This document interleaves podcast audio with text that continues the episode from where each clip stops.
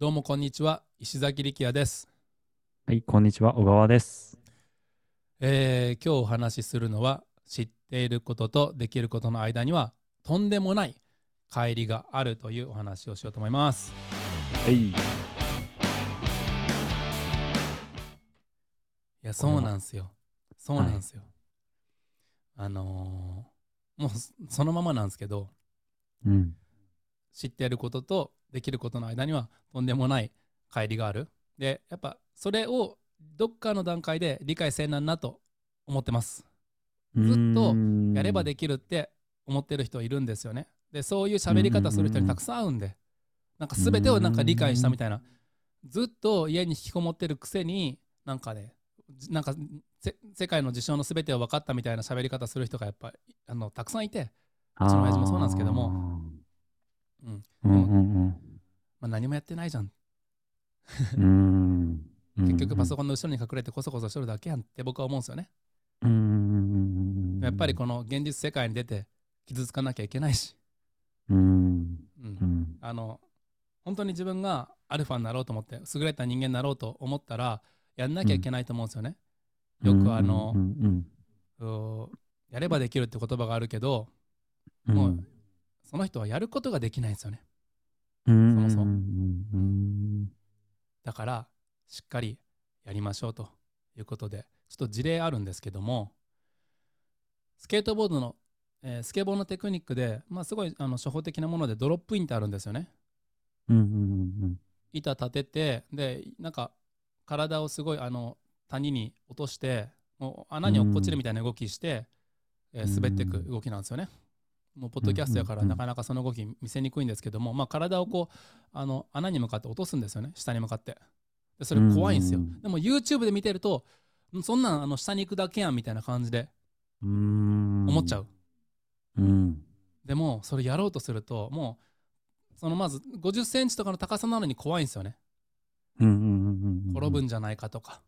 うん。プロクタプロテクターしてても。で僕そのドロップインやる瞬間にいつも思ったんですよねうわなんか見てたらすごい楽やけども実際にやるってことちゃうなと思って。うん。でそういうのをちょっとずつ埋めていくのが人生なんかなって本当ドロップインしてる最中に思ったんですよね。で実際にそのドロップインしたらすごい高さが低くてもなんか嬉しいんですよね。あこういうのちょっとずつ積み重ねていくんやっていうのを思った次第です。なんかあります？小川さん。知っててできること知ってることとやることの間にはなんか乖離があるっていうのの事例で何かあります？僕はダンスやってるじゃないですか。うんで、ダンスで、えー教室の中に鏡があって、はいはい。先生が、じゃあ今日はこのムーブやろうとかって、ステップやろうとかって言うんですけど、先生が最初はいはい。手本見せるんですけど、うん。やっぱ先生がやると簡単そうに見えるし、うんステップ、ああ、これだったらできるかなとかって思うんですけど、はい。えーなんか結構、なんですかね。やっぱ頭と体が、頭で分かってても体ついていかないかったりとか、リズムに乗れなかったりとか。そう、全然うまくいかなくて、うん。それがまたゆっくりやってたらできるけど、ペースが速くなったらできないとか、そうそうそうそうそうそ、そううそういうのがもうすごいあって、うん。だからもう、あの、毎、毎週僕はそれ体感してますね。ダンスで。うんうんうんうん。